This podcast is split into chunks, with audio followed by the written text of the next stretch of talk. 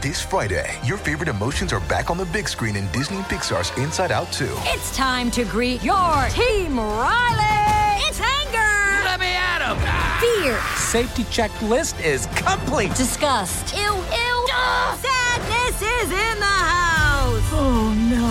Hello, I'm anxiety. I'm one of Riley's new emotions. Disney and Pixar's Inside Out 2. There's a part two? We're going! Rated PG. Parental guidance suggested. Only in theaters Friday. Get tickets now.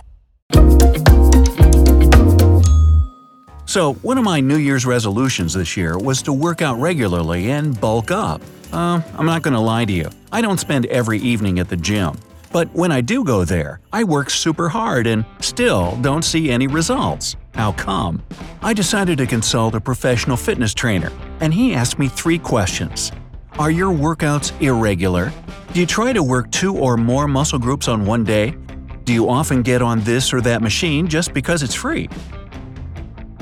How did he know I was doing all of the three things he brought up?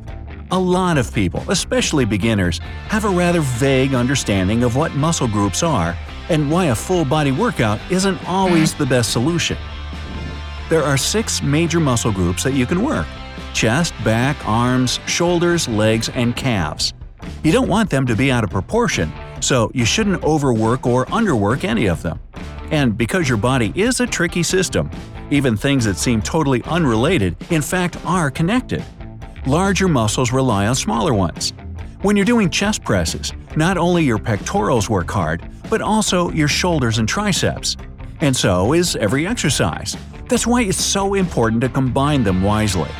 Now, the trainer told me to make your muscles happy and bulk up faster, you gotta remember the three ideal combinations according to muscle type of movement. When you group the muscles right, you won't miss any weak spots and will eventually spread all your strength and range of motion. So, the ideal option is a three day split. Day 1 is for your chest, shoulders, and triceps. They are also called the push muscles because they contract when you push something away from your body. The major muscles in this combination are the chest, shoulders, and pectorals, and the smaller muscles are the triceps. So, no matter what exercises for your chest muscles you choose, they will also make triceps work hard. Because they are related in this way, it's a good idea to work them out on one day. You can try shoulder and chest presses, dips for the chest, overhead press, and reverse and close grip bench press or cable crossovers for your triceps. Good old push ups also work their magic. They can help you get a better posture and get stronger overall.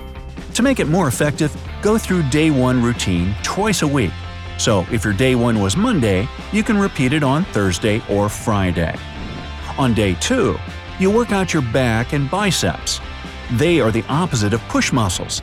They contract when you pull weight closer to your body and extend when the weight moves away. It's a good idea to work them out together because biceps are smaller and support the larger muscles of your back. Pull down exercises are what you need for this group.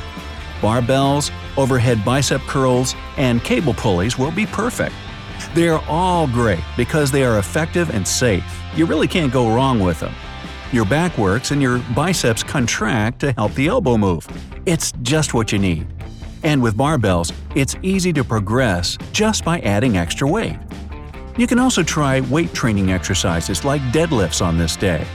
Deadlifts help burning fat, give you a better posture, stronger back, and a more stable core, as well as increase hormone levels.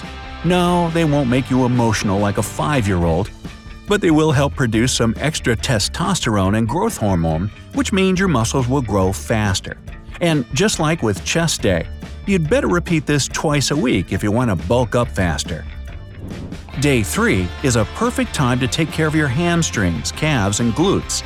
In other words, it's a leg day. All of the muscles I named are on the back of your leg, and you wouldn't be able to move your hips and knees without them. Hamstrings help flex the knee joints during squats.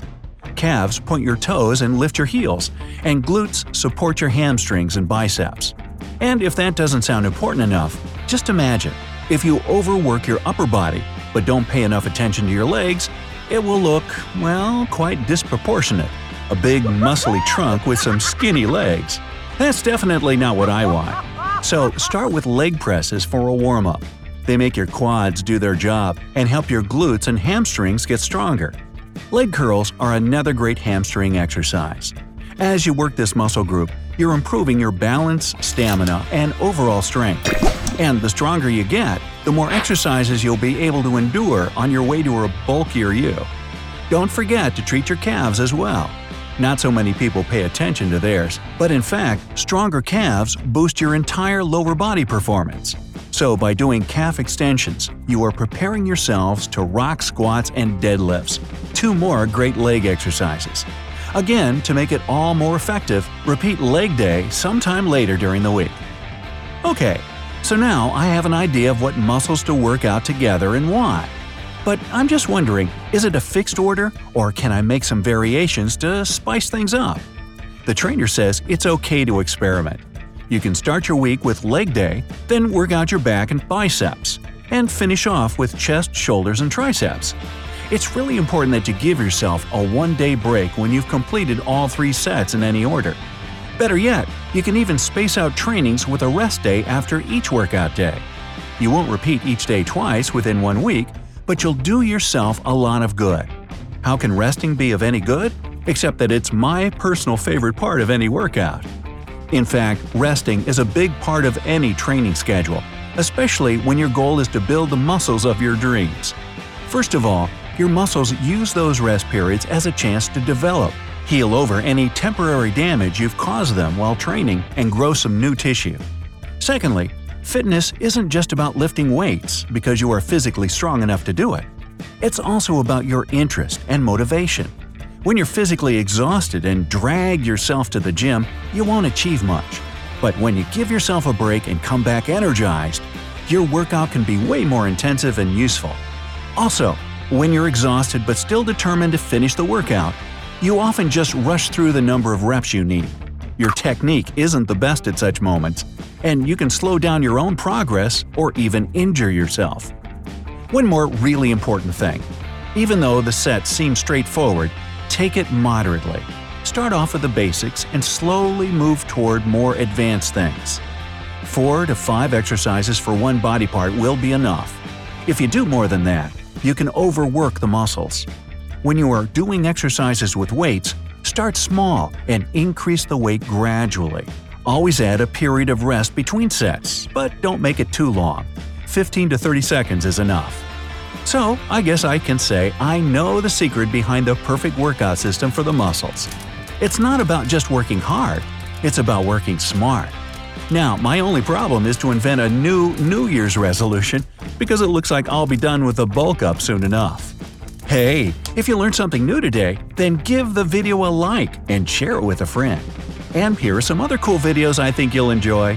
Just click to the left or right, and remember, stay on the bright side of life.